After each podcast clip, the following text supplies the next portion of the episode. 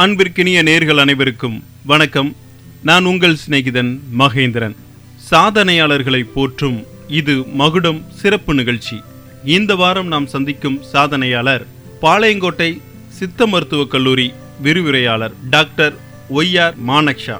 வணக்கம் டாக்டர். மகிழ்ச்சி எஃப்எம் நேயர்களுக்கு என்னுடைய அன்பான வணக்கங்களை தெரிவிக்கின்றேன். இந்த அருமையான வேலையில் உங்களை சந்திக்கிறதுல ரொம்ப மகிழ்ச்சி. உங்களை பற்றி சொல்லுங்க டாக்டர். என்னுடைய பெயர் டாக்டர் ஒய்ஆர் மேனக்ஷா சித்த மருத்துவத்தில் எம்டி படித்துள்ளேன். நான் அரசினர் சித்த மருத்துவக் கல்லூரி பாளையங்கோட்டையில் பனிரெண்டு வருடங்களாக விரிவுரையாளராக பணிபுரிந்து வருகின்றேன். குழந்தையின்மை துறையில் இருபத்தி எட்டு வருடங்களாக பல ஆய்வுகள் பல நூல்கள் ஏராளமான மூலிகைகள் ஏடுகளை பற்றி பல் பற்பல ஆராய்ச்சிகள் செய்துள்ளேன். பல சர்வதேச கான்ஃபரன்ஸ் மற்றும் நேஷனல் கான்ஃபரன்ஸ் இவைகளில் குழந்தையின்மை பற்றி பேசியுள்ளேன். எட்டாயிரம் ஆண்டுகளுக்கு முன்பே சித்தர்களால் கண்டுபிடிக்கப்பட்ட இந்த சித்த மருத்துவத்துடைய சிறப்புகள் பற்றி சொல்லுங்க சார். ஆயிரம் ஆண்டுகளுக்கு முன்பே சித்தர்களால் கண்டுபிடிக்கப்பட்ட சித்த மருத்துவத்தின் சிறப்புகள் பற்றி கேட்டிருக்கின்றீர்கள். எட்டாயிரம் ஆண்டுகள் என்று கூற முடியாது. கல் தோன்றி மண் தோன்றா காலத்தே வாளோடு முன் தோன்றிய மூத்த குடி தமிழ் குடி அதாவது தமிழ் குடி எப்பொழுது தோன்றியதோ அப்பொழுதே சித்தர்கள் இந்த உலகத்தில் இருந்துள்ளார்கள். இந்த சித்தர்கள் வந்து சித்த மருத்துவத்தின் முதல் நோக்கமே என்னவென்றால் வெறும் உடல் பிணியை நீக்குவது மட்டுமல்ல மறுப்பது உடல் நோய் மருந்தன சாலும் மறுப்பது உளநோய் மருந்தன சாலும் மறுப்பது நோயினி வராதிருக்க சாவையும் மருந்தனலாமே. அதாவது ஒரு மனிதன் உடலிலும் மனதிலும் எந்தவித பிணி இல்லாமலும் அவன் வந்து தன்னுடைய ஆன்மாவை இறைவனிடத்தில் நல்ல முறையில் கொண்டு போய் சேர்க்க வேண்டும் என்பதற்காக தோன்றியதுதான் சித்த மருத்துவம். அதனால்தான் உடம்பை முன்னம் இழுக்கென்றிருந்தேன். உடம்புக்குள்ளே உருபொருள் தெய்வத்தை நான் கண்டேன். ஆகையால் உடம்பை காக்கும் உபாயம் அறிந்து உடம்பை நான் இருந்து ஓம்புகின்றேனே. அதாவது நம்மளுடைய உடம்புக்குள்ளாடி தெய்வம் இருக்கிறாரு இதயத்துல தான் தெய்வம் இருக்கிறாருன்னு சொல்லிட்டு நம்ம நம்பி நம்ம வந்து அதனால இந்த உடம்பை வந்து நம்ம இருந்து ஓம்பணும்னு சொல்லிட்டு சித்தர்கள் கூறியிருக்கிறாங்க. ஆக ஆகவே வந்து சித்த மருத்துவம் என்பது தமிழ் குடி எப்பொழுது தோன்றியதோ அப்பொழுதே சித்தர்கள் தோன்றிவிட்டார்கள். அப்பொழுதே சித்த மருத்துவம் இந்த உலகில் ஆரம்பித்து விட்டது. ஆகவே உலகின் முதல் மருத்துவ முறை அது சித்த மருத்துவம் தான் சித்த மருத்துவம் என்பது வீட்டின் சமையலறை அஞ்சரை பெட்டியிலிருந்து ஆரம்பித்து அவனுடைய ஆயுள் வரைக்கும் அவனை காக்கக்கூடிய மருத்துவம் சித்த மருத்துவம். நம்ம உடம்புக்கு நோய் எதிர்ப்பு சக்தியை அதிகமாக்குறதுக்கு எந்த மாதிரியான உணவுகள்லாம் எடுத்துக்கிடலாம் டாக்டர்? அதாவது நம்மளுடைய உடலில் நோய் எதிர்ப்பு சக்தியை அதிகரிக்க ஏராளமான உணவு பழக்க வழக்கங்களை சித்தர்கள் கூறியுள்ளார்கள்.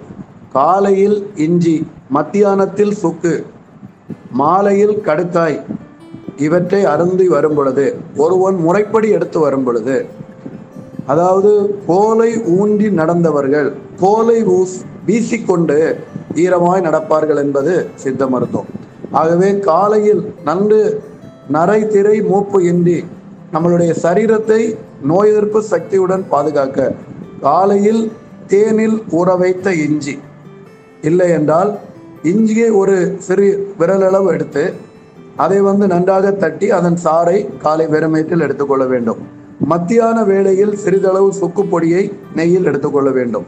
இரவு தூங்கும் பொழுது கடுக்காய் தூளை வெந்நீரில் எடுத்துக்கொள்ள வேண்டும். இவ்வாறு ஒரு மனிதன் எடுத்துக்கொள்ளும் பொழுது முதலில் அவனுடைய ஜீரண மண்டலம் நல்ல சீர்பெற்று மலச்சிக்கல் எதுவும் இல்லாமல் அவனுடைய மனம் வந்து பூரணமாக இருக்கும். அடுத்ததாக வந்து அவனுடைய வந்து மனம் செம்மையாவதற்கு சித்த மருத்துவத்தில் ஏராளமான மருந்துகள் சித்தர்கள் கூறியுள்ளார்கள்.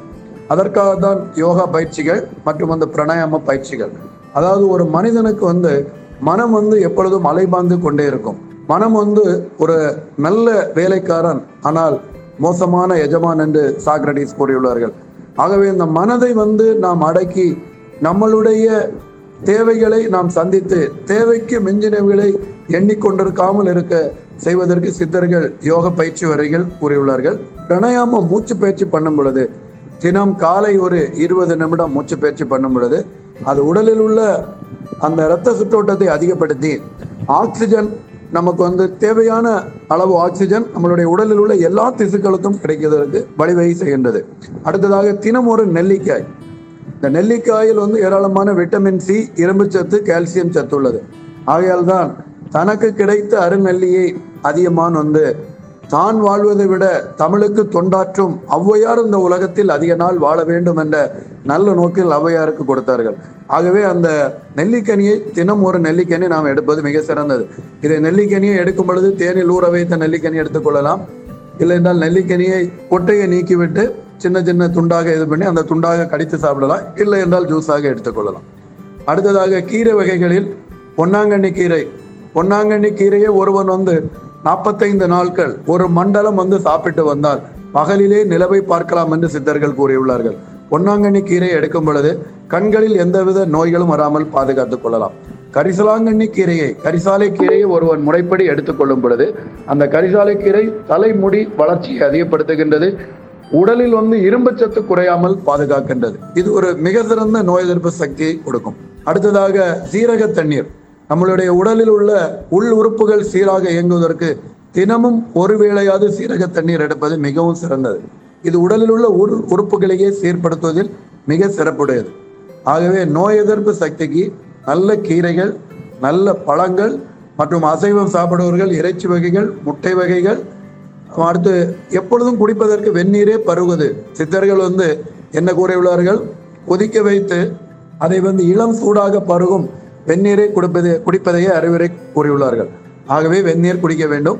அதே போன்று வந்து வாரம் ஒரு முறை எண்ணெய் குளியல். அது ஆணானாலும் பெண்ணானாலும் இருபாலரும் கட்டாயமாக வாரம் ஒரு முறை எண்ணெய் குளியல் கட்டாயம் எடுக்க வேண்டும். இது உடலில் உள்ள வெப்பத்தை நீக்கி நம்மளுடைய உடல் வந்து நன்றாக சீராக இயங்குவதற்கு இது வழிவகை செய்கின்றது. ஆகவே சீரான வாழ்விற்கு சித்த மருத்துவம் இயற்கையிலே ஏராளமான நோய் எதிர்ப்பு சக்தி முறைகளை கூறியுள்ளது. டாக்டர் இந்த கோவிட் தடுப்பூசி போட்டவர்கள் சித்த மருந்து எடுத்துக்கலாமா? அதாவது கோவிட் தடுப்பூசி எடுத்தவர்கள் சித்த மருத்துவத்தை எடுத்துக்கொள்ளலாமா என்ற கேள்வி. அதாவது கோவிட் தடுப்பூசிக்கும் நம்மளுடைய உணவு பழக்க வழக்கத்திற்கும் அதே போன்ற சித்த மருத்துவ முறைகளுக்கும் எந்தவித தொடர்பும் கிடையாது. ஆகவே தாராளமாக உணவு பழக்க வழக்கங்கள் அதுபோன்று நம்மளுடைய சித்த மருத்துவ முறைகள் அல்லது நவீன மருத்துவம் அவர்கள் ஏதாவது ஒரு நோய்க்கு குறிப்பிட்ட நவீன மருத்துவம் எடுத்துக்கொள்கிறார்கள் என்றால் அதெல்லாம் தாராளமாக எடுத்துக்கொள்ளலாம் அதாவது அந்த தடுப்பூசி போடுவதற்கு முன்பும் பின்பும் மதுபான பழக்கம் உள்ளவர்கள் சிறிது நாட்களுக்கு அந்த மதுபான பழக்கம் இல்லாமல் இருப்பது மிகவும் சிறந்தது. மற்றபடி இந்த கோவிட் தடுப்பூசியை பற்றி யாரும் பயப்பட தேவையில்லை. இது வந்து இந்த பொதுவாக தடுப்பூசி போடும் பொழுது அந்த போட்ட இடத்தில் வந்து அந்த கையில் ஒரு ஐந்து நாட்கள் அல்லது ஒரு வாரம் வலி சிறிதாக காணப்படும். மற்றும் வந்து ஒரு சிலருக்கு வந்து உடல் வலி காய்ச்சல் வருகின்றது. எல்லோருக்கும் அது வருவது கிடையாது. ஆகவே தடுப்பூசியை பற்றி தேவையில்லாத அச்சம் வேண்டாம். ஏனென்றால் ஒவ்வொரு தடுப்பூசியும் த்ரீ பேஸ் மூன்று கட்ட ஆய்வுகளை முடித்து அடுத்தது சந்தைக்கு வரும் பொழுது மருத்துவ சந்தைக்கு வரும் பொழுது நான்காம் கட்ட தேர்ட் பேஸ் பரிசோதனை முறையை முடிந்துதான் அது வந்து மக்களுக்கு பயன்படுத்துகின்றார்கள். ஆகவே தடுப்பூசி போடும் பொழுது சித்த மருந்து எடுக்கலாமா? இல்லை என்றால் நான் நவீன மருந்து எடுத்துக்கொள்கிறேன். அது எடுக்கலாமா என்ற ஒரு கேள்வி இருக்கிறது. தாராளமாக எடுத்துக்கொள்ளலாம். இப்ப இருக்கிற காலகட்டத்தில் நிறைய பேர் வைட்டமின் சி அதிகம் இருக்கக்கூடிய உணவுகளை அதிகமாக எடுத்துக்கிறாங்க. இதனால கால்சியம் சத்து வந்து அதிகமாகும் போது ஏதாவது பக்க விளைவுகள் ஏற்படுமா டாக்டர்? நெல்லிக்கனி எடுப்பதினால் இல்லை என்றால் ஒரு பால் முட்டை ஒருவர் சாப்பிடுவதனால் ஒருவருக்கு எந்தவித பின்விளைவுகளும் வருவது கிடையாது. ஒரு சிலர் வந்து பால் குடித்தால் அல்லது அதிகமாக முட்டை அல்லது நெல்லிக்கனி சாப்பிட்டால் கிட்னி ஸ்டோன் சிறுநீரக கல் பிரச்சனை வருகிறது என்று கூறுகின்றார்கள். அது அந்த சிறுநீரக கல் பிரச்சனை வருவதற்கு அது ஒவ்வொருவருடைய உடம்பில் அந்த நோய் உருவதற்கான காரணங்கள் வித்தியாசமாக இருப்பதால். ஆகவே நான் உணவில் வந்து நெல்லிக்கனி அதிகம் நான் எடுப்பதால் எனக்கு கிட்னி ஸ்டோன் வருகிறதா? பால் குடிப்பதனால் அல்லது முட்டை சாப்பிடுவதனால் கிட்னி ஸ்டோன் வருவதா அந்த மாதிரி ஒரு பேச்சு எழுவதற்கு வாய்ப்பே கிடையாது. அவ்வாறு வருவதற்கு வாய்ப்புகள் இல்லை. ஆகவே தாராளமாக நெல்லிக்கனி எடுத்துக்கொள்ளலாம் பால் எடுத்துக்கொள்ளலாம் முட்டை எடுத்துக்கொள்ளலாம். அதுவும் இந்த மாதிரிப்பட்ட ஒரு பெருந்தொற்று உலக பெருந்தொற்று பேண்டமிக் நோய் இருக்கும் காலகட்டங்களில் நாம் வந்து தினம் ஒரு முட்டை சாப்பிடுவது காலையில் ஒரு டம்ளர் பால் இரவு ஒரு டம்ளர் பால் தினம் ஒரு நெல்லிக்கனி சாப்பிடுவதனால் நம்முடைய உடலில் வந்து நோய் எதிர்ப்பு சக்தி அதிகரிக்கின்றது விட்டமின் சி சத்து நன்றாக கிடைக்கின்றது அடுத்ததாக கால்சியம் அண்ட் விட்டமின் டி நன்றாக கிடைக்கின்றது. ஆகவே அதே போல் எல்லோருமே வந்து ஒரு பத்து நிமிடமாவது ஒரு இளம் வெயிலில் வந்து நிற்க வேண்டும். இளம் வெயில் என்பது காலை நேரத்தில் உள்ள இளம் வெயில் அல்லது மாலை நேரத்தில் உள்ள இளம் வெயில் வந்து மிகவும் சிறந்தது. இனி வந்து எலுமிச்சை பழம் தினம் ஒரு எலுமிச்சம்பழம் ஜூஸ் சாப்பிடுவதனாலும் விட்டமின் சி நன்றாக கிடைக்கும். அதேபோல் ஆரஞ்சு மற்றும் சாத்துக்குடி வகை பழங்களை சாப்பிடுவதனால் நாரத்தம்பழம் இவைகளிலும் விட்டமின் சி சத்து அதிகமாக இருக்கின்றது. ஆகவே எதுவும் அளவோடு எடுத்துக்கொள்ளும் பொழுது எந்த பிரச்சனையும் கிடையாது. தினம் ஒரு நெல்லிக்கனி அல்லது தினம் ஒரு லெமன் ஜூஸ் தினம் ஒரு முட்டை காலை ஒரு டம்ளர் பால் இரவு ஒரு டம்ளர் பால் எடுப்பதனால் எந்த பிரச்சனையும் வருவது கிடையாது. உடலுக்கு நன்மை நமக்கு தேவையான நன்மைகள் தான் அதனால் அதிகமாக வருகின்றது. ஆகவே தாராளமாக நெல்லிக்கனி எலுமிச்சைப்பழம் பால் முட்டை இந்த மாதிரிப்பட்ட பொருட்களை நம்முடைய உணவில் அதிகமாக பயன்படுத்திக் கொள்ள வேண்டும். டாக்டர் சில பேர் பார்த்தீங்கன்னா நெல்லிக்காய் ஜூஸை அதிகமாக வெறும் வயிற்றிலே குடிப்பாங்க. இப்படி அதிகமாக வெறும் வயிற்றில் குடிக்கிறது சரியான முறைதானா? வெறும் வயிற்றில் நெல்லிக்காய் ஜூஸ் குடிக்கிறதால அல்சர் போன்ற நோய்கள் உருவாக வாய்ப்புள்ளதா சொல்லப்படுது சரியா டாக்டர்? அதாவது வயிற்றுப்புண் பிரச்சனை உள்ளவர்கள் நெல்லிக்கனி எலுமிச்சை பழம் போன்றவைகளை வெறும் வயிற்றில் எடுக்காமல் இருப்பது மிகவும் சிறந்தது. ஏனென்றால் நம்முடைய வயிற்றில் வந்து ஹைட்ரோகுளோரிக் ஆசிட் என்ற அமிலச்சத்து வந்து உணவுகளை செரிப்பதற்காக சுரப்பிக்கும். நம்ம அந்த அந்த அமிலச்சத்து வந்து ஒரு சிலருக்கு அதிகமாக சுரப்பதனால் இல்லை என்றால் இரவு வந்து கண் விழித்து இருப்பதனால் இல்லை என்றால் வலிக்குரிய மருந்து மாத்திரைகள் சாப்பிடுவதனால் மன அழுத்தத்தினால் பல காரணங்களினால் இந்த அமிலச்சத்து சுரப்பு அதிகமாகின்றது. ஒரு சிலருக்கு கோட்டலில் சாப்பிடுகின்ற உணவு வகைகளினால் அச் பைலோரை என்ற தொற்றினால் இந்த வயிற்றில் வந்து இந்த அமில அமில சுரப்பு அதிகமாக இருக்கின்றது. அந்த மாதிரி பிரச்சனை உள்ளவர்கள் இந்த எலுமிச்சப்பழம் மற்றும் நெல் நெல்லிக்கனி இவைகளை வந்து வெறும் வயிற்றில் எடுக்காமல் இருப்பது சிறந்தது. அவர்கள் சாப்பிட்ட பின்பு உணவுக்கு பின்பு அவைகளை எடுப்பது மிகவும் சிறந்தது. இந்த மாதிரிப்பட்ட அமிலத்தொற்று பிரச்சனை அமில சுரப்பு அதிகம் உள்ளவர்கள் இந்த ஹைட்ரோக்ளோரிக் ஆசிட் மற்றும் கேஸ்டின் பெப்சின் சுரப்பு அதிகம் உள்ளவர்கள் இவர்கள் வந்து உணவில் வந்து முட்டைக்கோசு அதிகமாக எடுத்துக்கொள்ளலாம். முட்டைக்கோசுக்கு குடல் புண்ணை நீக்கும் ஆற்றல் உண்டு. மணத்தக்காளி கீரை சோப்பு. இவற்றிற்கு வந்து குடல் புண்ணை நீக்குவதற்குரிய ஆற்றல் உண்டு. பிரண்டை துவையல் இவற்றிற்கும் குடல் புண்ணை நீக்குவதற்குரிய ஆற்றல் உண்டு. மற்றும் மாதுளம்பழம் ஜூஸ் வந்து மிகவும் சிறந்தது. இந்த மாதிரிப்பட்ட உணவு பழக்க வழக்கங்கள் செய்து நேரத்துக்கு நேரம் வேளா வேலை சாப்பிடும் பொழுது அந்த அமில பிரச்சனையிலிருந்து நாம் விடுபடலாம். இரவு கட்டாயம் ஆறு மணி நேரம் அது ஒரு தொடர் தூக்கமாக கட்டாயம் தூங்க வேண்டும். டாக்டர் இப்போ இருக்கிற சூழ்நிலையில் மாஸ்க் வந்து அதிக நேரம் நம்ம உபயோகப்படுத்துகிறோம் இந்த மாஸ்க்கை தொடர்ந்து எவ்வளோ நேரம் உபயோகப்படுத்தலாம்? எந்த முறையில் இந்த மாஸ்க் அணிகிறது சிறந்ததாக இருக்கும்? மாஸ்க் எவ்வளவு நேரம் போட்டிருக்கலாம் என்பதை பற்றி மக்களுக்கு ஒரு விழிப்புணர்வு தேவைப்படுகின்றது. வீட்டை விட்டு வெளியே இருக்கும் நேரம் முழுக்க நாம் மாஸ்க் தாராளமாக அணிந்திருக்கலாம். நாம் வீட்டிற்குள்ளே இருக்கும் பொழுது மாஸ்க் அணிவ தேவையில்லை. அடுத்ததாக டபுள் மாஸ்க் போடலாமா என்று நிறைய பேர் கேட்கின்றார்கள். டபுள் மாஸ்கை பொறுத்த வரைக்கும் அதாவது மருத்துவமனை பணியில் இருப்பவர்கள் மற்றும் மருத்துவமனைகளுக்கு உறவினர்களை பார்க்க செல்பவர்கள் கட்டாயம் வந்து டபுள் மாஸ்க் போடுவது மிகவும் சிறந்தது. மற்றவர்கள் அனைவரும் வந்து ஒரு என் நைன்டி ஃபைவ் மாஸ்க் ஒன்றை போட்டாலே தாராளமாக போதுமானது. அடுத்ததாக ஆஸ்மா பிரச்சனை இருப்பவர்கள் மாஸ்க் போடுவதற்கு கொஞ்சம் சிரமமாக இருக்கிறது என்று கூறுகின்றார்கள். ஏனென்றால் பொதுவாக ஆஸ்மா பிரச்சனை உள்ளவர்களுக்கு இயல்பாகவே மூச்சு விட்டு வாங்குவதற்கு கொஞ்சம் சிரமமாக இருக்கும். இவர்கள் வந்து மருத்துவரின் ஆலோசனைப்படி சிங்கிள் மாஸ்க் போட்டுக்கொண்டாலே தாராளமாக போ- போதுமானது. அதாவது single N ninety five mask போட்டு கொண்டிருந்தால் இவர்களுக்கு எந்த பிரச்சனையும் வராது. ஏனென்றால் நம்மளுடைய சுவாசிப்பதற்கு தேவையான காற்று உள்ளே வரும் வண்ணமாகத்தான் பொதுவாக எல்லா மாஸ்க்கும் வந்து இருக்கும். ஆகவே வந்து தாராளமாக மாஸ்கை பொறுத்த வரைக்கும் ரெண்டு இரட்டை மாஸ்க் கட்டாயம் போட்டுதான் வெளியே செல்ல வேண்டும் என்று ஐயப்படவில்லை தேவையில்லை. மருத்துவமனை சார்ந்த பணிகள் மற்றும் மருத்துவமனைகளுக்கு உறவினர்களை பார்க்க செல்பவர்கள் டபுள் மாஸ்க் போடலாம். மற்றவர்கள் அனைவரும் single N ninety five mask போட்டாலே போதுமானது. மாஸ்க் வந்து நீங்கள் வீட்டை விட்டு செல்லும் பொழுது அந்த மாஸ்கை போட்டுவிட்டு வீட்டில் வந்து அந்த மாஸ்கை கலட்ட வேண்டும். அது எவ்வளவு நேரமாக இருந்தாலும் சரி. இடையில் கலத்தாமல் இருப்பது நமக்கு மிகவும் சிறந்தது. அடுத்து டாக்டர் நம்ம சானிடைசர் வந்து அதிகமாக நம்ம பயன்படுத்தும் போது கைகளில் அலர்ஜி மாதிரி சில பேருக்கு வருது. இதை தடுக்க சித்த மருத்துவத்தில் ஏதாவது வழிமுறைகள் இருக்குதா? சானிடைசர் என்பது தொண்ணூத்தி ஐந்து விழுக்காடு ஆல்கஹால். இந்த ஆல்கஹால் அந்த க வைத்து வந்து கைகளை கழுவும் பொழுது அலர்ஜி பிரச்சனை ஒவ்வாம இருக்கக்கூடியவர்கள் மஞ்சள் கலந்த நீர் மஞ்சள் கலந்த நீரினால் கைகளை நன்றாக கழுவலாம். அதேபோல் வேப்பிலை அந்த அரைத்த அந்த தண்ணீர் வேப்பிலை அரைத்த இலையை அரைத்து அதை தண்ணீராக வைத்துவிட்டு அதை வைத்து கரங்களை கழுவும் பொழுதும் அந்த கைகளில் உள்ள கிருமியை வேப்பிலையில் உள்ள அசாடிரத்தின் மற்றும் அந்த மஞ்சளில் உள்ள குர்க்குமின் இவை ரெண்டிற்குமே மிக சிறந்த கிருமிக்கொல்லி ஆற்றல் உண்டு. ஆகவே சானிடைசர் ஒருவேளை ஒத்துக்கொள்ளவில்லை என்றால் கட்டாயம் மஞ்சள் கலந்த நீர் அல்லது வேப்பிலை இலையை அரைத்த கரைசல் நீர் இவைகளை வைத்து கைகளை கழுவும் பொழுது நிச்சயமாக எந்த அலர்ஜியும் வருவதில்லை. கொரோனாவிற்கு மருந்தே இல்லை என்ற போதும் சித்த மருத்துவம் மூலம் நோய் எதிர்ப்பு சக்தியை அதிகரிக்கலாம் என்ற நம்பிக்கை வந்து மக்களிடையே உருவாயிருக்குது. இந்த கொரோனாவிற்கு ஆங்கில மருத்துவ முறை சித்த மருத்துவ முறை இதுல எது மிக சிறந்த வழியா இருக்கும் டாக்டர்? கொரோனாவிற்கு சித்த மருத்துவம் சிறந்ததா ஆங்கில மருத்துவ முறைகள் சிறந்ததா என்பதை பற்றி கேட்டுள்ளீர்கள். அதாவது கொரோனாவிற்கு இதுவரைக்கும் ஆங்கில மருத்துவத்தில் மருந்தே இல்லை என்பதுதான் தற்போதைய நிலை. அதாவது கொரோனா வந்தவுடன் ஹைட்ராக்சி குளோரிகன் அதாவது அந்த குளோரோகைன் டேப்லெட்டை எடுத்துக்கொண்டால் கொரோனா தீர்ந்துவிடும் என்று கூறினார்கள். அதற்கு பிறகு டபிள்யூஹெச்ஓ அது வந்து சரியான மருத்துவ முறை கிடையாது. அதனால் உயிருக்கு ஏராளமான ஆபத்துள்ளது என்று கூறியது. அதற்கு பிறகு அது தடை செய்யப்பட்டது. அடுத்ததாக plasma treatment plasma transfusion corona வந்து பாதித்த நோயாளிகளின் பிளாஸ்மாவை எடுத்து அந்த கொரோனா வந்து தீவிர சிகிச்சை பிரிவில் இருப்பவர்களுக்கு பிளாஸ்மா சிகிச்சை முறை கையாளப்பட்டது. அதுவும் அந்த ட்ரீட்மெண்ட்டும் சரியான சிகிச்சை முறை கிடையாது என்று அதுவும் பின்பு தடை செய்யப்பட்டது.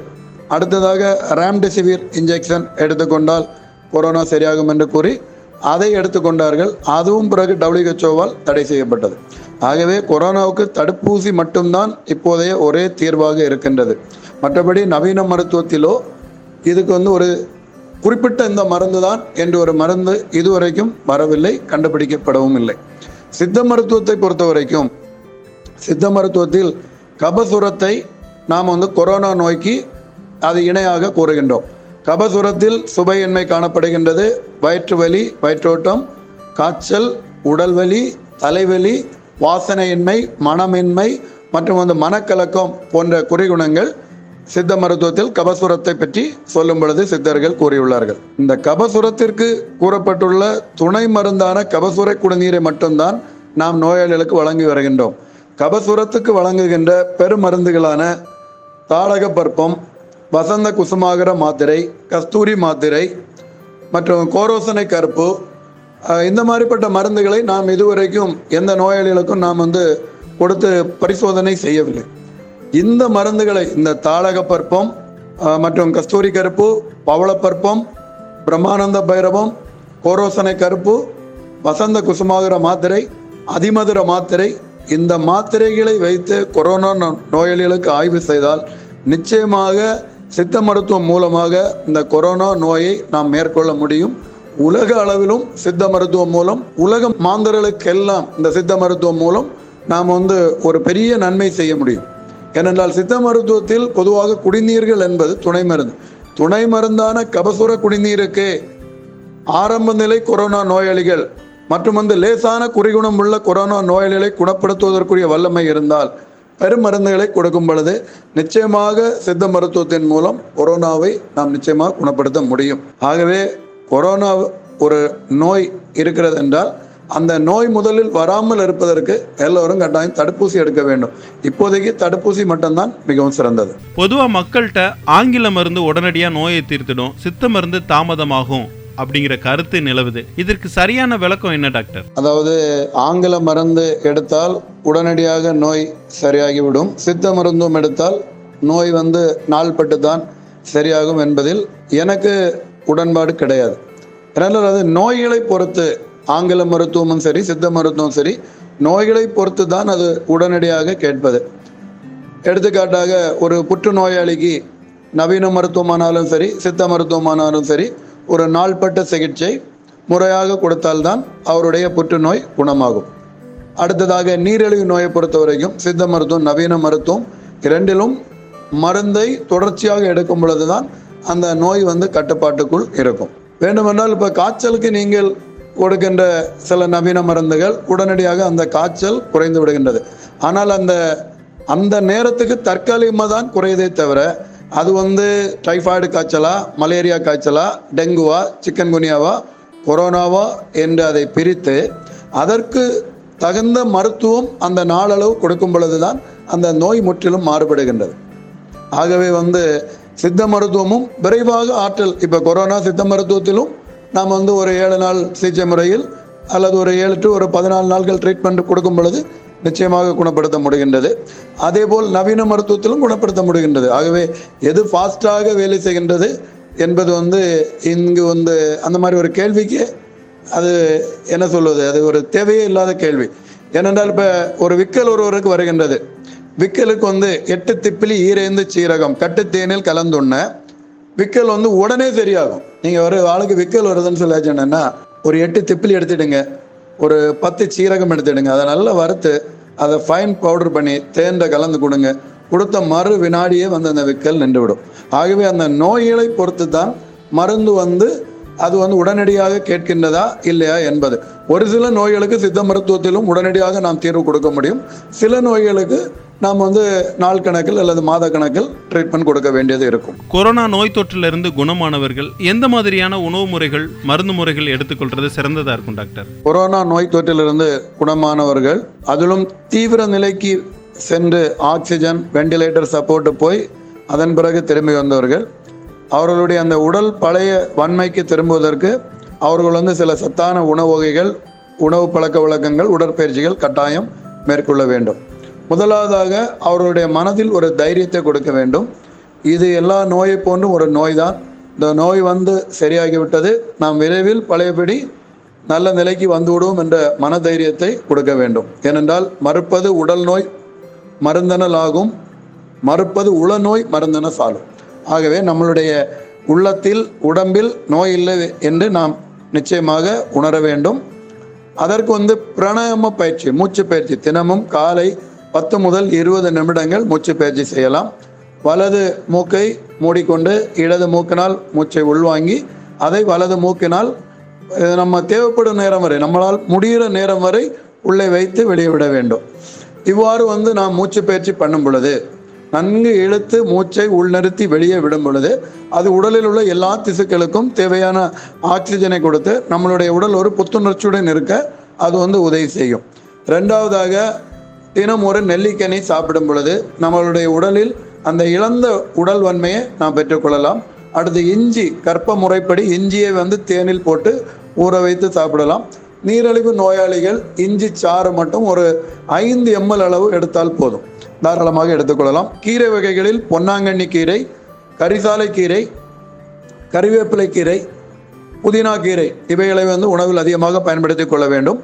எலும்பு வன்மைக்கு தினம் ஒரு முட்டை காலையில் ஒரு டம்ளர் பால் இரவில் ஒரு டம்ளர் பால் பிரண்டை தண்டு எலும்பு வன்மைக்கு மிகவும் சிறந்தது முருங்கைக்கீரை மிகவும் சிறந்தது.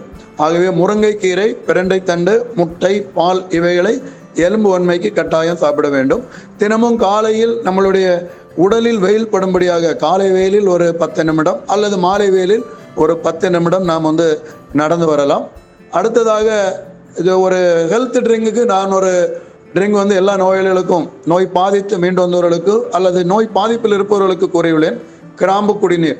கிராம்பு லவங்கப்பட்டை ஓமம் மிளகு சுக்கு அதிமதுரம் மஞ்சள் இந்த ஏழு மருந்து பொருட்களையும் எடுத்து இவைகளை சம அளவில் எடுத்து நன்றாக பொடித்து வைத்துக் கொள்ள வேண்டும்.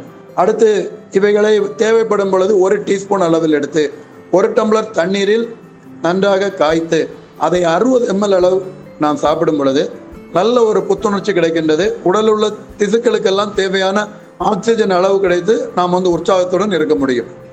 அடுத்ததாக எல்லா பழங்களும் சாப்பிடலாம். அதுவும் சீசனில் கிடைக்கக்கூடிய பழங்கள் அனைத்துமே. இறைவனின் பேரருட்கொடை. இப்பொழுது சம்மர் சீசனில் நமக்கு கிடைக்கின்ற தர்பூசணி பழம் கிருணி பழம் அடுத்ததாக இளநீர். இந்த மாதிரிப்பட்ட உணவு வகைகளை நாம் எடுத்துக்கொள்ள வேண்டும். பலாப்பழம் எடுத்துக்கொள்ளலாம் மாம்பழம் எடுத்துக்கொள்ளலாம். எவை எடுத்தாலும் ஒரு அளவுடன் எடுத்துக்கொள்ள வேண்டும். அளவுக்கு மிஞ்சினால் அமிர்தமும் நஞ்சு. அதாவது தினம் ஒரு மாம்பழம் எடுத்துக்கொள்வதுதான் சிறந்தது. இல்லை என்றால் இரண்டு மாம்பழம். மாம்பழம் ஒரு பத்து மாம்பழத்தை ஒரே நேரத்தில் சாப்பிடுவது ஒரு சால சிறந்தது கிடையாது. ஆகவே இவற்றையும் நாம் அளவுடன் எடுத்துக்கொள்ள வேண்டும். நல்ல மன தைரியத்துடன் இருக்க வேண்டும். இறைவன் மீது நம்பிக்கையுடன் இருக்க வேண்டும். நல்ல சத்தான உணவு வகைகளை சாப்பிட வேண்டும். இனி வேக வைத்த சிவப்பு கொண்டைக்கடலை வெள்ளை கொண்டைக்கடலை வேக வைத்த பாசிப்பயிறு பட்டாணி இவைகளை வந்து மாலை வேளைகளில் சாப்பிடலாம். இனி இந்த சிறு தானியங்களில் அது வந்து வரகு சாமை திணை குதிரைவாளி ஓ, இந்த மாதிரிப்பட்ட உணவுகளை நாம் எடுத்துக்கொள்ளலாம். கொள்ளு வந்து வேக வைத்து சாப்பிடலாம்.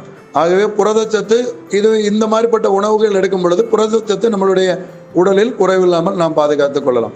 ஆகவே வந்து முதலாவதாக மனதில் தைரியத்துடன் இருந்து நல்ல சத்தான உணவுகளை உண்ணும் பொழுது இந்த கொரோனா தொற்றிலிருந்து மீண்டு வந்தவர்கள் மீண்டும் பழைய நிலைக்கு தங்களுடைய உடல்நிலையை வெகு சீக்கிரத்தில் கொண்டு வரலாம். டாக்டர் புற்றுநோய் போன்ற நோய்களை சித்த மருத்துவத்தில் குணப்படுத்துவதற்கு மருந்துகள் இருக்குதா? புற்றுநோய்க்கு சித்த மருத்துவத்தில் மருந்துகள் உள்ளதா என்று கேட்டுள்ளீர்கள். புற்றுநோய்க்கு சித்த மருத்துவத்தில் ஏராளமான மருந்துகள் கூறப்பட்டுள்ளது. அது ஒவ்வொரு இடத்தில் வரக்கூடிய புற்றுநோயை பொறுத்து அந்த புற்றுநோய் எவ்வளவு நாட்களில் குறைகுணங்களை காட்டு காட்டுகின்றது?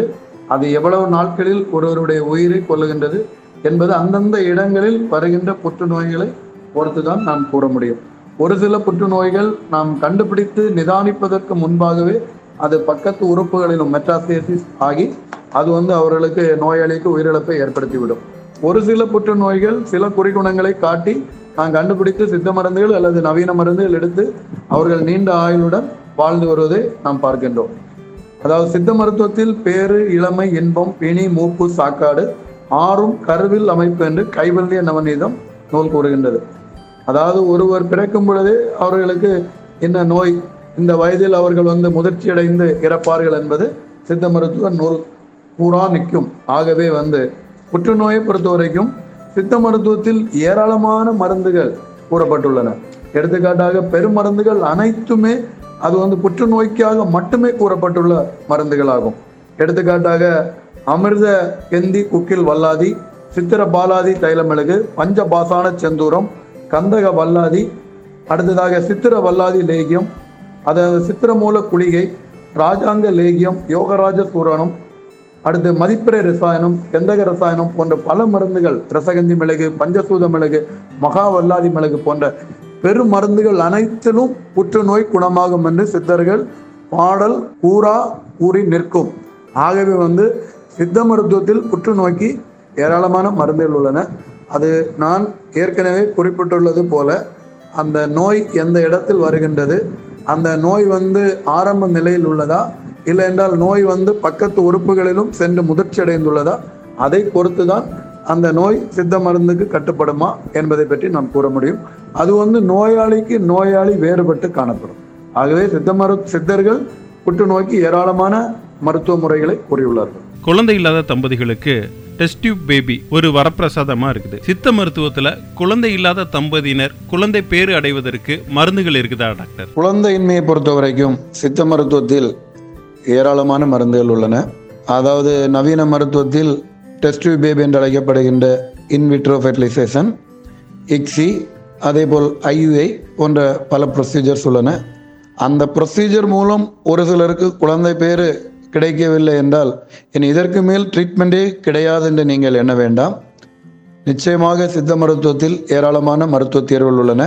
பெண்களை பொறுத்த வரைக்கும் சினைப்பாதை அடைப்பு சினைப்பை நீர்க்கட்டி கருப்பையில் வளருகின்ற தசை கட்டிகள் ஃபைப்ராய்ட் யூட்ரர் யூட்ரஸ் மற்றும் அந்த கருப்பை தசை வந்து கடினமடைந்து அடினோமயோசிஸ் போன்ற நிலைகள் அடுத்ததாக ஓவரியில் வருகின்ற சாக்லேட் சிஸ்ட் நீர்க்கட்டிகள் இனி சினை முதிர்ச்சி அடையாதிருத்தல்.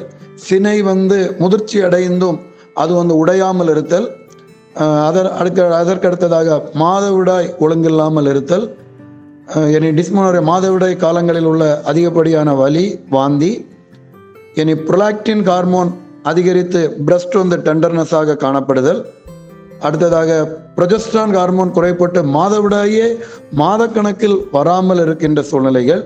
இனி பெண்களுக்கு முகத்தில் ரோமங்கள் வளர்தல் போன்ற பல பிரச்சனைகளுக்கு சித்த மருத்துவத்தில் தீர்வுகள் உள்ளன. ஆண்களை பொறுத்த வரைக்கும் விரைப்புத்தன்மை சார்ந்த கோளாறுகள் அது உடல் சார்ந்த விரைப்புத்தன்மை கோளாறுகள் உள்ளம் சார்ந்த விரைப்புத்தன்மை கோளாறுகள் மற்றும் அந்த விந்தணுக்களுடைய இயக்கமில்லாமை அஸ்தினோஸ்பர்மியா விந்தணுக்களுடைய உடல் அமைப்பு சரியில்லாமல் இருத்தல் டெரட்டோஸ்பர்மியா மற்றும் விந்தணுக்கள் எண்ணிக்கை குறைவுபட்டு காணுதல் ஒலிகோஸ்பர்மியா விந்தணுக்களே இல்லாமல் இருத்தல். அசூஸ்பர்மியா ஏஸ்பர்மியா போன்ற நிலைகளுக்கு சித்த மருத்துவத்தில் ஏராளமான மருந்துகள் உள்ளன. டெஸ்ட் பேபி போய் ட்ரீட்மெண்ட் கிடைக்காத ஏராளமான நோயாளிகள் என்னுடைய சிகிச்சையில் வந்து குழந்தை பேரு இறைவனுடைய அருளால் அடைந்திருக்கின்றார்கள். அசூஸ்பர்மியா என்று அழைக்கப்படுகின்ற உயிரணுக்கள் இல்லாத ஆண்கள் குழந்தையே இனி உனக்கு இருக்காது என்று கூறப்பட்ட ஏராளமான ஆண்கள் என்னுடைய சிகிச்சை முறையினால் இறைவன் அவர்களுக்கு குழந்தை பேர் கொடுத்துள்ளார்கள். ஆகவே நீங்கள் வந்து குழந்தை பேர் இல்லை என்றவுடன் வேதனைப்பட வேண்டாம். நீங்கள் ஒரு நம்பிக்கையுடன் ஒரு சித்த மருத்துவரை அணுகினால் அவர்களுடைய கை நாடியை பார்த்து மருத்துவ பரிசோதனைகளையும் பார்த்து அதற்கான சரியான மருந்தை தேர்வு செய்து கொடுக்கும் பொழுது அது எந்த பிரச்சனையாக இருந்தாலும் பிரச்சனையை தீர்வு கொள்ளலாம். குழந்தை பேர் என்பது இறைவன் கொடுக்கும் ஒரு வரம். அந்த வரம் நிச்சயமாக உங்களுடைய வாழ்க்கையில் ஒரு புது வசந்தத்தை கூட்டும் உங்களுடைய வாழ்க்கையிலும் உங்களுடைய சந்ததி வம்சம் நிச்சயமாக விருத்தி அடையும் ஆகவே நம்பிக்கையுடன் வாருங்கள். நிச்சயமாக உங்களுடைய மன விருப்பத்தின்படியே இறைவன் உங்களுக்கு அருள்வார். கபசுர குடிநீர் ஒருவர் எந்த அளவு குடிக்கணும்? எவ்வளவு நாள் குடிக்கணும் டாக்டர்? கபசுர குடிநீர் வந்து பதினைந்து வகை மூலிகைகளால் ஆன ஒரு சிறந்த ஒரு மருந்து. அது மருந்தாக இருக்கின்ற காரணத்தினால் அதை வந்து ஒருவர் அறுபது எம்எல் அதாவது பனிரெண்டு வயதுக்கு மேற்பட்டவர்கள் அறுபது எம்எல் ஒருவேளை எடுத்தாலே போதுமானது. பனிரெண்டு வயதுக்கு கீழ் ஐந்து வயது வரை உள்ள குழந்தைகள் முப்பது எம்எல் எடுத்துக்கொள்ளலாம். ஒருவேளை அந்த ஐந்து வயதுக்கும் கீழ் உள்ளவர்கள் பத்து எம்எல் எடுத்துக்கொண்டாலே சிறந்தது. இதை வந்து தினம் ஒரு வேளை எடுப்பது சிறந்தது. ஏழு நாட்கள் தொடர்ச்சியாக எடுத்துக்கொள்ளலாம். இதே கொரோனா நோய் பாதித்தவர்கள் பதினான்கு நாட்கள் என்றால் பதினான்கு நாட்களும் இந்த கபசுர குடிநீரை எடுத்துக்கொள்ளலாம். எடுத்துவிட்டு அதற்கு பிறகு ஒரு நாள் விட்டு ஒரு ஒரு வாரம் வந்து இந்த கபசுர குடிநீரை எடுத்து அடுத்து வாரம் ஒரு முறை கபசுர குடிநீரை எடுத்தாலே போதுமானது. ஏதோ கபசுர குடிநீர் ஏதோ கூல்ட்ரிங்க்ஸ் அல்லது ஏதோ ஹெல்த் ட்ரிங்க் என்று நினைத்து அதை வந்து லிட்டர் கணக்கில் குடிப்பது அது வந்து சிறந்த முறை கிடையாது. அது வந்து அறுபது எம்எல் வீதம் தினம் ஒரு வேளை எடுத்துக்கொண்டாலே மிகவும் சிறந்தது. அதை வந்து இதனால் வந்து எந்தவித பக்க விளைவுகளும் கிடையாது. இதில் உள்ள மருந்துகள் அனைத்தும் கொஞ்சம் வெப்ப வீரியம் உடையவை. ஆகவே குடல் புண் உள்ளவர்கள் இந்த கபசுர குடிநீரை உணவுக்கு பின் எடுப்பது சிறந்தது. இரண்டாவது அலை கொரோனா தொற்றுல வந்து அதிக அளவு ஆக்சிஜன் தேவைப்பட்டது. இதற்கு அதிக காரணம் என்ன டாக்டர்? ரெண்டாவது அலையில் கொரோனா ரெண்டாவது அலையில் எல்லா இடமும் ஒரு ஆக்சிஜன் தேவை அதிகமாக காணப்பட்டது. அதற்கு காரணம் என்னவென்றால் இந்த கோவிட் நைன்டீன் நோயில் நுரையீரல் அதிக அளவில் பாதிக்கப்பட்டு அந்த நுரையீரலில் உள்ள அந்த ஆல்வியோலை சாக்ஸ் என்று கூறுவோம். அந்த இதுதான் அந்த காற்று கண்ணறைகள். ஆக்சிஜனை வாங்கி மூச்சு விட்டு வாங்கி அதை வந்து உடல் முழுவதும் வந்து அந்த உடல் முழுவதும் தேவையான ஆக்சிஜனை கொடுப்பதற்குரிய நுண்ணிய உறுப்புகள் ஆல்வியூலர் சாக்ஸ் இந்த கொரோனா வைரஸ் ஆனது அது மிகவும் விரும்பி வாழக்கூடிய இடம் வந்து நம்மளுடைய உடலின் நுரையீரல் பகுதியாகும். இந்த நுரையீரல் பகுதியில் தான் அது வந்து பல மடங்கு அது வந்து பல்கி பெருகி நுரையீரலை செயலிழக்க செய்கின்றது. ஆகவே நுரையீரலினால் அந்த காற்றை உள்ளிழுத்து எல்லா உறுப்புகளுக்கும் கொடுக்க முடியாத ஒரு சூழ்நிலை ஏற்படுகின்றது. ஆகவே அந்த நுரையீரலில் வைரல் நிமோனிட்டிஸ் கண்டிஷன் வந்து நுரையீரல் முற்றிலும் செயலிழந்து விடுகின்றது. அதாவது லங்ஸ் ஃபெயில்யூர் அடையக்கூடிய நு- சூழ்நிலை ஏற்படுவதால் அந்த நோயாளிக்கு வந்து காற்று சுவாசிக்க முடியாத நிலை ஏற்படுவதால் அவர்களுக்கு செயற்கை ஆக்சிஜன் மூலமாக வெண்டிலேட்டர் மூலமாக ஆக்சிஜன் கொடுக்கும் சூழ்நிலை ஏற்பட்டது. அதாவது ஒவ்வொரு நோய்களும் ஒவ்வொரு ஆர்கன்ஸை பாதிக்கும். இப்ப இந்த கொரோனா வைரஸ் நோயானது நுரையீரலை பாதித்து உயிரிழப்பை ஏற்படுத்தும் நோய். ஆகவே இந்த நுரையீரல் பாதித்த காரணத்தினால் காற்று ஏராளமாக தேவைப்பட்டது. கொரோனா தொற்று மூன்றாவது அலை குழந்தைகளை பாதிக்கும் அப்படின்னு எச்சரிக்கை விடப்பட்டுள்ளது. இதற்கு சித்த மருத்துவம் கூறும் தடுப்பு முறைகள் என்னென்ன டாக்டர்? கொரோனா தொற்று மூன்றாவது அலையில் குழந்தைகளை பாதிக்குமா என்று பெற்றோர்கள் மிகவும் கவலையுடன் உள்ளார்கள். அதாவது முதல் அலையை பொறுத்த வரைக்கும் இது முதியவர்களை மிகவும் அதிகமாக பாதித்தது. அது உலக அளவில் அதோடைய விழுக்காடு அதுதான். ரெண்டாவது அலையை பொறுத்த வரைக்கும் முதியவர்கள் இள வயதர்கள் நடுவ நடுத்தர வயதை உடையவர்கள் அனைவரும் இது பாதித்தது. அதிலும் நடுத்தர வயது இள வயதினரில் மரண விழுக்காடும் சற்று அதிகமாகவே இருந்தது. இந்த கொரோனா வைரஸ் என்பது இது வந்து சுமார் ஆயிரத்தி தொள்ளாயிரத்தி அறுபதாம் வருடம் டேவிட் டைரல் என்பவரால் கண்டுபிடிக்கப்பட்ட ஒரு வைரஸ். இது வந்து பல முறை இது உருமாறி உள்ளது. குறிப்பாக ரெண்டாயிரத்தி மூன்றாம் வருடம் வந்து சீனாவில் இது வந்து SARS severe acute respiratory syndrome என்ற நோயாக இது வந்து மாறி ஏராளமான பேர்களை உயிர்ப்பலி வாங்கியது. அப்பொழுதும் இதை டபிள்யூஹெச்ஓ அந்த உலக சுகாதார நிறுவனம் இதை ஒரு பேண்டமிக் நோயாக அறிவித்தது. அதன் பிறகு இது ரெண்டாயிரத்தி பதிமூன்றாம் வருடம் பதினாலாம் வருடங்களில் MERS Middle East respiratory syndrome என்ற நோயாக இது வந்து சவுதி அரேபியாவின் ஜெட்டா நகரில் ஒட்டகம் மூலமாக மனிதர்களுக்கு பரவியது. அப்பொழுதும் இது பல உயிர்களை வாங்கியது. அப்பொழுதும் இதை உலக பெருந்தொற்றாக உலக சுகாதார நிறுவனம் அறிவித்தது. அடுத்தபடியாக சீனாவின் உகான் நகரில் ரெண்டாயிரத்தி பத்தொன்பதாம் வருடம் இந்த நோய் கண்டறியப்பட்டது. அதற்கு தான் கோவிட் நைன்டீன் என்று பெயர். இந்த வைரஸ் உருமாற்றம் என்பது இந்த வைரஸ் வந்து ஒரு சிங்கிள் ஸ்டாண்டர்ட் ஆர்என்ஏ வைரஸ். இந்த ஆர்என்ஏயில் உள்ள மரபு ரீதியான புரதங்களை அது மாற்றிக்கொண்டே இருக்கும். எதற்காக மாற்றுகின்றது? அது வந்து உயிர் வாழ்வதற்காக அது வந்து தன்னை தற்காத்துக் கொள்வதற்காக மருந்து தாக்குதலிலிருந்து விடுபட்டு தான் வந்து தன்னுடைய கூட்டில் வந்து பல வந்து லட்சக்கணக்கில் தன்னுடைய சந்ததியை உருமாற்றம் பண்ணுவதற்காக அது தன்னுடைய புரதத்தை உருமாற்றம் பண்ணுகின்றது. ஆகவே இந்த வைரஸ் உருமாற்றம் அடையும் பொழுது வீரியம் அடைகின்றது. அதனால் இது மூன்றாவது அலையாக வந்தால் இது இன்னும் உருமாறி குழந்தைகளை பாதிக்கும் வாய்ப்புள்ளது என்று சில சுகாதார வல்லுநர்கள் எச்சரிக்கை செய்துள்ளார்கள்.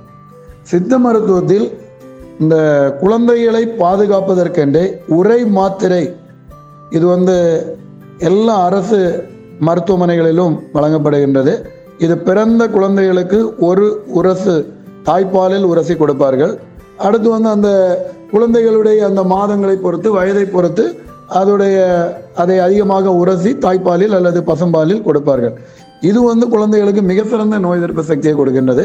அடுத்ததாக கோரோசனை மாத்திரை கஸ்தூரி மாத்திரை குங்குமப்பூ மாத்திரை இந்த மாதிரி ஏராளமான மாத்திரைகள் வந்து பால சஞ்சீவி மாத்திரை வசந்த குசுமாகர மாத்திரை இந்த மாதிரி ஏராளமான மாத்திரைகள் நோய் எதிர்ப்பு சக்திக்காக அதே போன்று வந்து நோய் தொற்றிலிருந்து குழந்தைகள் விடுபடுவதற்காக ஏராளமான மருந்துகள் உள்ளன. அதை வந்து நீங்கள் வந்து அந்தந்த பகுதி சித்த மருத்துவர்களை கலந்து ஆலோசித்து நீங்கள் குழந்தைகளுக்கு முதலிலே கொடுத்து வரலாம். கொடுத்து வரும் பொழுது குழந்தைகள் நல்ல ஒரு நோய் எதிர்ப்பு சக்தியுடன் இருப்பார்கள். குழந்தைகளுக்கு இந்த மாதிரிப்பட்ட நோய் தொற்றுகள் வராமல் குழந்தைகளை பாதுகாத்துக் கொள்ளலாம். கொரோனா தொற்று மூன்றாவது அலை. தமிழகத்தில் வராமல் இருப்பதற்கு நம்ம என்னென்ன வழிமுறைகளை கடைபிடிக்கணும் கொரோனா தொற்றின் மூன்றாவது அலை வராமல் இருப்பதற்கு நாம் என்ன செய்ய வேண்டும் என்று எல்லோரும் கேட்கின்றார்கள்.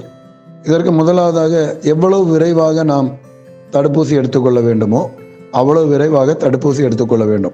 தடுப்பூசி எடுத்துக்கொள்வதன் மூலம் இந்த கொரோனா நோய்க்கு எதிரான ஆன்டிபாடிஸ் அது வந்து நம்மளுடைய இரத்தத்தில் உருவாகும். ஒருவேளை அந்த கொரோனா வைரஸ் தாக்குதல் நமக்கு ஏற்பட்டாலும் ஒரு லேசான சுரம் உடல் வலியுடன் நாம் வந்து பிழைத்து கொள்ளலாம். வருவதற்குள்ள வாய்ப்புகள் மிக மிக குறைவு தடுப்பூசி போட்டுக்கொண்டவர்களுக்கு. ஒருவேளை வந்தாலும் தடுப்பூசி கொண்ட போட்டுக்கொண்டவர்களுக்கு கொரோனா நோய் வந்தாலும் லேசான உடல் உபாதைகளிலிருந்து நாம் வந்து விடுபட்டு கொள்ள முடியும். ஆகவே விரைந்து அனைவரும் கோவிஷீல்டு கோவேக்சின் என்று நாம் வேறுபடுத்த தேவையில்லை. எந்த வேக்சின் கிடைக்கின்றதோ அந்த வேக்சினை நாம் விரைவில் வந்து ஃபர்ஸ்ட் டோஸ் செகண்ட் டோஸை எடுத்துக்கொள்ள வேண்டும். ரெண்டாவதாக நாம் வந்து நோய் எதிர்ப்பு சக்தி அதிகமான vitamin C calcium vitamin D போன்ற உணவு வகைகளை அதிகமாக எடுத்துக்கொள்ள வேண்டும். லெமன் ஜூஸ் எடுத்துக்கொள்ளலாம். நெல்லிக்கனி எடுத்துக்கொள்ளலாம். பால் சாப்பிடலாம். முட்டை சாப்பிடலாம். கீரை வகைகள் நன்றாக சாப்பிடலாம்.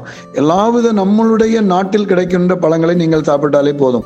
ஏதோ வெளிநாட்டு பழங்கள் தான் வாங்கி சாப்பிட வேண்டும் என்று அவசியம் கிடையாது அவசியம் கிடையாது. நம் நாட்டில் கிடைக்கக்கூடிய தர்பூசணி பழம் கிருணி மாம்பழம் இந்த மாதிரி என்ன பழம் கிடைக்கின்றதோ அந்த பழங்களை சாப்பிடலாம்.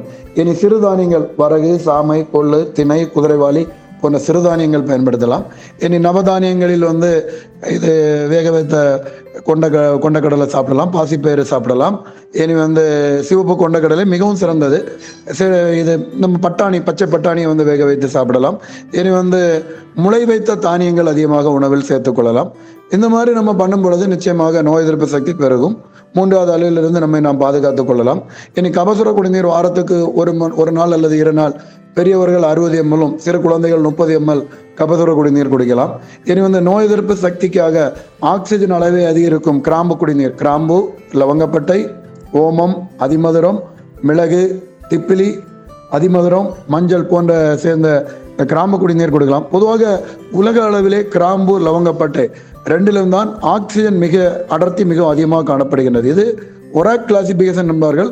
ஆக்சிஜன் ரேடிக்கல் அப்சார்பிங் கெப்பாசிட்டி இந்த கிராம்பு லவங்கப்பட்டையில் மிகவும் அதிகமாக இருப்பதால் அனைவரும் டீ போடும் பொழுது அந்த கிராம்பு லவங்கப்பட்டை கட்டாயம் போட்டு குடியுங்கள். அது உடலுக்கு தேவையான ஏன்னா அந்த இரத்த சுற்றோட்டத்தை அதிகப்படுத்தி அதன் மூலம் எல்லா திசுக்களுக்கும் ஆக்சிஜன் கிடைக்கும் ஒரு செறிவூட்டியாக செயல்படுகின்றது. ஆகவே இதை விளையாட்டாக எடுத்துக்கொள்ள தேவையில்லை.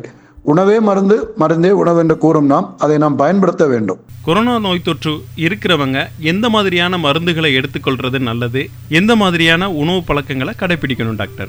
கொரோனா நோய் தொற்றுள்ளவர்கள் எந்த மாதிரியான உணவு வகைகளை மருந்துகளை எடுத்துக்கொள்ள வேண்டும் என்று எல்லோருக்கும் ஒரு சந்தேகம் உள்ளது. மருந்துகளை பொறுத்த வரைக்கும் நீங்கள் எந்த மருத்துவரிடம் சிகிச்சை எடுக்கின்றீர்களோ அந்த மருத்துவரை அதற்குள்ள மருந்துகளை கொடுத்து விடுவார்கள். பொதுவாக சித்த மருத்துவத்தில் கபசுர குடிநீர் அறுபது எம்எல் வீதம். காலை மாலை நோய் உள்ளவர்கள் நோய் தொற்றுள்ளவர்கள் காலை மாலை இருவேளை எடுத்துக்கொள்ளலாம் கிராம்பு லவங்கப்பட்டை சுக்கு மிளகு அதிமதுரம் மஞ்சள் ஓமம். இந்த கலவை கலந்த கிராம்பு குடிநீர் தினம் ஒரு வேளை மதிய வேளையில் எடுத்துக்கொள்ளலாம் இனி இயற்கையிலே அந்த நோய் எதிர்ப்பு சக்தியை அதிகப்படுத்துகின்ற வேக வைத்த கொண்டைக்கடலை வேக வைத்த பாசிப்பேறு வேக வைத்த பச்சை பட்டாணி இந்த மாதிரிப்பட்ட உணவு வகைகள் எடுத்துக்கொள்ளலாம் கீரை வகைகளில் பொன்னாங்கண்ணி கீரை முருங்கைக்கீரை பிரண்டைக்கீரை கரிசலாங்கண்ணி கீரை கருவேப்பிலை கீரை புதினா கீரை போன்ற கீரை வகைகள் எடுத்துக்கொள்ளலாம் பல வகைகளில் நெல்லிக்கனி எலுமிச்சை மற்றும் ஆப்பிள் ஆரஞ்சு போன்ற பல வகைகள் அதிகமாக எடுத்துக்கொள்ளலாம் தினமும் ஒரு முட்டை சாப்பிட வேண்டும். பால் காலையில் ஒரு டம்ளர் இரவு ஒரு டம்ளர் சாப்பிட வேண்டும். இனி மிளகு பத்து மிளகு இருந்தால் பகைஞர் வீட்டிலும் சாப்பிடலாம் என்பது பழமொழி. உடலுக்கு பகையான நோய்களை விரட்டும் இயல்புடையதால் மிளகிற்கு அந்த பழமொழி வந்தது. ஆகவே முட்டை பால் சாப்பிடும் பொழுது சிறிதளவு மிளகு மஞ்சள் சேர்த்து சாப்பிடலாம். இனி மஞ்சளில் உள்ள குர்க்குமின் வந்து மிக சிறந்த நோய் எதிர்ப்பு கொல்லி மருந்து. இது ஒரு கிருமி கொல்லி மருந்தாகவும் செயல்படுகின்றது. ஆகவே உணவில் வந்து மஞ்சள் அதிகமாக சேர்த்துக்கொள்ளலாம் கிராம்பு லவங்கப்பட்டை உணவில் அதிகமாக சேர்த்துக்கொள்ளலாம் இனி சீரகம் சீர்கூட்டல் அகம். இது உடலில் உள்ள உள் உறுப்புகளை அனைத்தும் சீர்படுத்துவதால் இந்த சீரகத்தை எடுத்துக்கொள்ளலாம். இனி அசைவம் சாப்பிடுபவர்கள் நாட்டுக்கோழி சூப் எடுத்துக்கொள்ளலாம். இனி மட்டன் எடுத்துக்கொள்ளலாம். எல்லாவித உணவுகளையும் சத்தான உணவுகளும் எடுத்துக்கொள்ளலாம். இனி சைவம் சாப்பிடுபவர்கள் பால் நெய் மோர் தயிர் போன்ற உணவுகளை எடுத்துக்கொள்ளலாம். பொதுவாக ரொம்ப ஃப்ரிட்ஜில் வைக்கப்பட்ட குளிர்ந்த நீர் ஐஸ் வாட்டர் மற்றும் கூல்ட்ரிங்க்ஸ் போன்ற உணவு வகைகளை இந்த நேரங்களில் தவிர்ப்பது மிக சிறந்தது. குடிப்பதற்கு இளம் சூடான கொதிக்க வைத்து ஆறிய வெந்நீர் மிக மிக மிக சிறந்தது. சித்த மருத்துவத்தில் வாதம் பித்தம் கவம் மூன்றும் கொதிக்க வைத்து அந்த இளம் சூடாக வெந்நீரை குடிக்கும் பொழுது சமமாகும் என்று கூறப்பட்டுள்ளது. ஆகவே உடலுக்கு கட்டாயம் வந்து வெந்நீரில் குளிக்கலாம். தினமும் குளிக்கலாம். தப்பே கிடையாது. அந்த சுரம் முற்றிலும் நின்ற பின்பு தலைக்கு வந்து வெந்நீரில் குளிக்க வேண்டும். உடம்பு ஒரு புத்துணர்ச்சி பெறும் வரைக்கும் கட்டாயம் வெந்நீரில் குளிப்பது மிகவும் சிறந்தது. தடுப்பூசி கொரோனாவை முழுமையா தடுக்கக்கூடிய ஒரே தீர்வா? தடுப்பூசி பற்றிய பொதுமக்கள்கிட்ட நிலவக்கூடிய சந்தேகங்களுக்கு விளக்கம் கொடுங்க. தடுப்பூசி என்பது ஒரு வைரஸ் அல்லது ஒரு பாக்டீரியா. அது நம்மளுடைய உடம்பில் அந்த பர்டிகுலர் வைரஸ் பாக்டீரியாவுக்கு எதிராக அந்த நோய் எதிர்ப்பு ஆற்றலை ஆன்டிபாடிஸ் உருவாக்குவதற்காக கண்டுபிடிக்கப்பட்டதுதான் தடுப்பூசி. உலகின் முதல் தடுப்பூசியை கண்டுபிடித்தவர் எட்வர்ட் ஜென்னர். அம்மை நோக்கியான தடுப்பூசி தான் உலகின் முதல் தடுப்பூசி. ஆகவே தடுப்பூசியின் தந்தை என்று எட்வர்ட் ஜென்னர் அழைக்கப்படுகின்றார்கள். ஆனால் அதற்கு முன்பாகவே பல்லாயிரம் ஆண்டுகளுக்கு முன்பாகவே அம்மை நோய் காலரா நோய் பிளேக் நோய் போன்ற நோய்களுக்கு வந்து ஏராளமான தடுப்பு மருந்துகளை சித்தர்கள் கூறியுள்ளார்கள். ஆகவே சித்தர்கள் தான் தடுப்பூசிக்கான ரிஷி மூலம் என்பதில் எந்தவித சந்தேகமும் இல்லை. ஆகவே பொதுமக்கள் ஒரு நோய் வராமல் இருப்பதற்காக தடுப்பூசி எடுப்பதில் எந்த ஐயமும் கொள்ள தேவையில்லை. ஏனென்றால் உலகத்தை அச்சுறுத்தி கொண்டிருந்த அம்மை நோயை தடுப்பூசியால் தான் நாம் வென்றிருக்கின்றோம் இளம்பிள்ளை வாத நோய் போலியோவை நாம் வந்து polio vaccine polio oral drops அந்த தடுப்பூசி தடுப்பூசி அல்லது தடுப்பு மருந்து மூலம்தான் நாம் வென்றிருக்கின்றோம் மற்றும் காச நோயிலிருந்து நாம் மீண்டு இன்றைக்கு காசநோய் ஒரு சிலருக்குத்தான் வருகின்றது. பெரும்பாலானோருக்கு காசநோய் வருவதில்லை. ஏனென்றால் நாம் சின்ன வயதிலே அந்த பிசிஜி இன்ஜெக்ஷன் எடுத்திருக்கின்றோம். ஆகவே தடுப்பூசி இந்த கோவிட்டுக்காக கோவிட் நைன்டீன் அதற்காக எடுக்கப்படுகின்ற கோவிஷீல்டு ஆர் கோவேக்சின் ரெண்டும் அந்த ரெண்டு வந்து அந்த தடுப்பூசியில் ஏதாவது ஒன்றை எடுப்பதற்கு பொதுமக்கள் அச்சம் கொள்ள தேவையில்லை.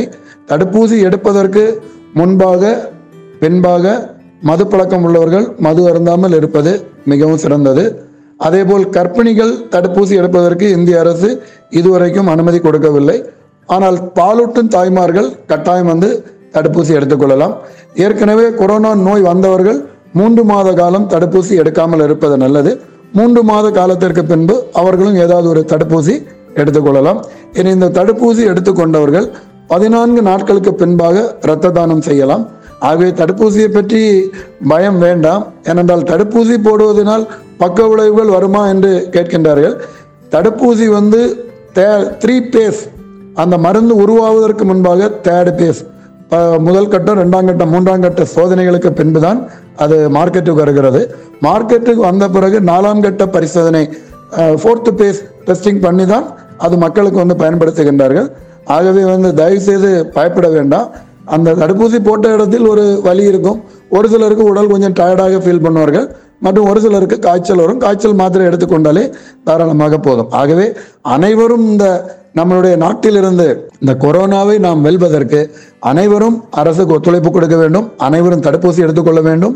அதே போன்று நம் இந்த நோய் முற்றிலும் இந்த நம்ம நாட்டை விட்டு போகும் வரைக்கும் அனைவரும் முகக்கவசம் அணிய வேண்டும். பொது இடங்களுக்கு சென்று வந்தவுடன் கைகளை நன்றாக சோப்பால் கழுவி ஹேண்ட் சானிடைசர் அடிக்கடி பயன்படுத்தி கொள்ள வேண்டும். பொதுவாக ரொம்ப அத்தியாவசிய தேவை இல்லாமல் பொது இடங்களுக்கு செல்வதை முடிந்த வரையில் தவிர்க்க வேண்டும். நம்ம மகிழ்ச்சி எஃப்எம் கேட்டுட்டு இருக்கக்கூடிய நேர்களுக்கு நீங்க தரக்கூடிய பொதுவான அறிவுரைகள் என்ன டாக்டர்? இந்த நிகழ்ச்சியை கேட்டுக்கொண்டிருக்கின்ற இந்த எஃப்எம் நேயர்களுக்கு நான் அன்பாக கூறுவது என்னவென்றால் பொதுவாக எல்லாவித நோய்களுக்குமே நம்மளுடைய நாட்டை பொறுத்த வரைக்கும் சித்த மருத்துவமானாலும் சரி நவீன மருத்துவமானாலும் சரி மருத்துவ கட்டமைப்பு நிறைந்த ஒரு நாட்டில் நாம் வாழ்ந்து கொண்டிருக்கின்றோம். ஆகவே தயவு செய்து யாரும் பயப்பட வேண்டாம். ஆனால் ஒரு நோய் தொற்று வந்ததை எவ்வாறு நீங்கள் உணர்ந்து கொள்வது? ஒருவருக்கு லேசான மூக்கடைப்பு சளி இருமல் காய்ச்சல் வந்துவிட்டது என்றால் அவர்கள் தன்னைத்தானே நான் ஏதோ ஒரு குளத்தில் குளித்தேன் கூல்ட்ரிங்க்ஸ் குடித்தேன் எனக்கு ஏதோ ஒரு காய்ச்சல் வந்து விட்டது என்று சமாதானப்படுத்தி கொள்ளாமல் ஒரு ஏதோ ஒரு ஒரு ஒரு சாதாரண விளக்கத்தை கூறிக்கொள்ளாமல் எந்த வழியாக ஒரு காய்ச்சல் வந்தாலும் அது நீங்கள் குளத்தில் குளித்ததாக இருக்கட்டும் இல்லை என்றால் ஒரு கூல் ட்ரிங்க்ஸ் குடித்ததனால் வந்த காய்ச்சலாக இருக்கட்டும். எந்த காய்ச்சலாக இருந்தாலும் அந்த ஒரு குறிகுணங்கள் தொன்பெற்ற உடனே தோன்றிய உடனே நீங்கள் மருத்துவரை அணுகி மருந்துகள் எடுத்துக்கொண்டால் நூறு சதவீதம் உயிரிழப்புகளை நான் தவிர்க்கலாம். மிக சிறந்த மருந்துகள் சித்த மருத்துவத்தில் உள்ளன. சித்த மருத்துவத்தில் இது இதற்கு வந்து வெறும் கபசுர குடிநீர் மட்டும் கிடையாது. ஆடதுடை குடிநீர் உள்ளது நிலவேம்பு குடிநீர் உள்ளது. அதிமதுர மாத்திரை மிக சிறந்த ஒரு நோய் எதிர்ப்பற்ற ஆளுடைய நோய் எதிர்ப்பாற்றல் சக்தியுடைய ஒரு மாத்திரை அது உள்ளது. அடுத்து கஸ்தூரி கருப்பு பவளப்பற்பம் தாளகப்பற்பம் நாகப்பற்பம் கோரோசனை கருப்பு பிரம்மானந்த பைரவம் வசந்த குசுமாகர மாத்திரை போன்ற பல சிறந்த மருத்துகள் சித்த மருத்துவத்தில் இந்த கொரோனா நோயாளிகளுடன். ஆகவே ஒரு குறிகுணங்கள் தென்பட்ட உடனே நீங்கள் ஒரு மருத்துவரிடம் அது நவீன மருத்துவராக இருக்கலாம் இல்லை என்றால் சித்த மருத்துவர் ஒரு மருத்துவரை கலந்தாலோசிக்க வேண்டும் என்பது என்னுடைய அன்பான பணிவான வேண்டுகோள். எந்த ஒரு குறிகுணங்களையும் நீங்கள் உதாசீனப்படுத்திக் கொள்ள வேண்டாம். நீங்களே அந்த குறிகுணங்கள் இது சாதாரண பிரச்சனை என்று நீங்களாக கூறிக்கொள்ள வேண்டாம். அது ஒரு மருத்துவர் கூறுவதாக இருக்கட்டும். ஆகவே அந்த மாதிரி நீங்கள் பண்ணும் பொழுது நிச்சயமாக இந்த பெருந்தொற்றிலிருந்து நீங்கள் விடுபடலாம். சந்தோஷமாக மகிழ்ச்சியான ஒரு ஆரோக்கியமான ஒரு சமூகத்தை நாம் உருவாக்கலாம். ரொம்ப நன்றி டாக்டர். இவ்வளவு நேரமும் நம்மளுடைய கேள்விகளுக்கு பயன் தரக்கூடிய நல்ல பதில்களை தந்தீங்க. நம்ம நேர்கள் எல்லாருமே கேட்டு ரசிச்சிருப்பாங்க அப்படின்னு நம்புறோம். உங்களுடைய பொன்னான நேரத்தை எங்களோட பகிர்ந்துகிட்டதற்கு நம்ம மகிழ்ச்சி எஃப்எம் சார்பா மனமார்ந்த வாழ்த்துக்களையும் நன்றிகளையும் தெரிவித்துக் கொள்றோம். ரொம்ப நன்றிங்க சார். நன்றி வணக்கம். இதுவரை மகுடம் சிறப்பு நிகழ்ச்சி கேட்டு ரசிச்சீங்க. மீண்டும் மற்றும் ஒரு நிகழ்ச்சியில் உங்களை சந்திக்கும் வரை உங்கள் அன்போடும் ஆதரவோடும் விடைபெறுகிறேன். உங்கள் சிநேகிதன் மகேந்திரன் நடப்பவை நல்லவையாகட்டும்.